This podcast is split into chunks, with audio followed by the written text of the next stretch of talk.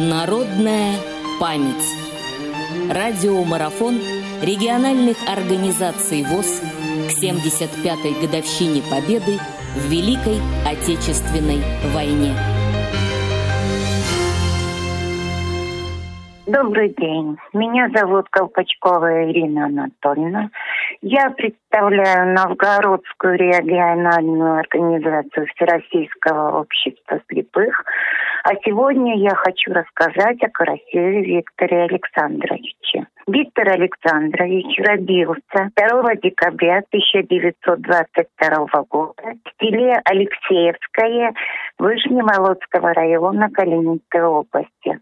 Марте 1942 года был призван в действующую армию в звании старшего сержанта, прошел дорогами войны до самой победы. За боевые заслуги был награжден орденом славы третьей степени и двумя орденами Красной Звезды. Трудовой путь Виктора Александровича начался на Солецком заводе, где он работал в должности? Технорука 46 по 50 год. Затем были Демянский, Волотовский, Машинской, Акуловский ну, заводы. 31 год, 1956 по 1983 и с 1985 по 1987 годы проработал Виктор Александрович на Пестовском на, на заводе.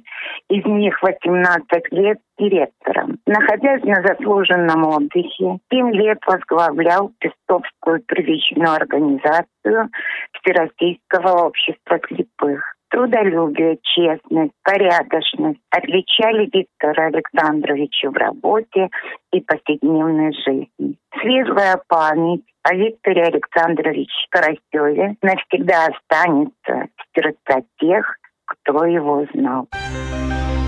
Народная память.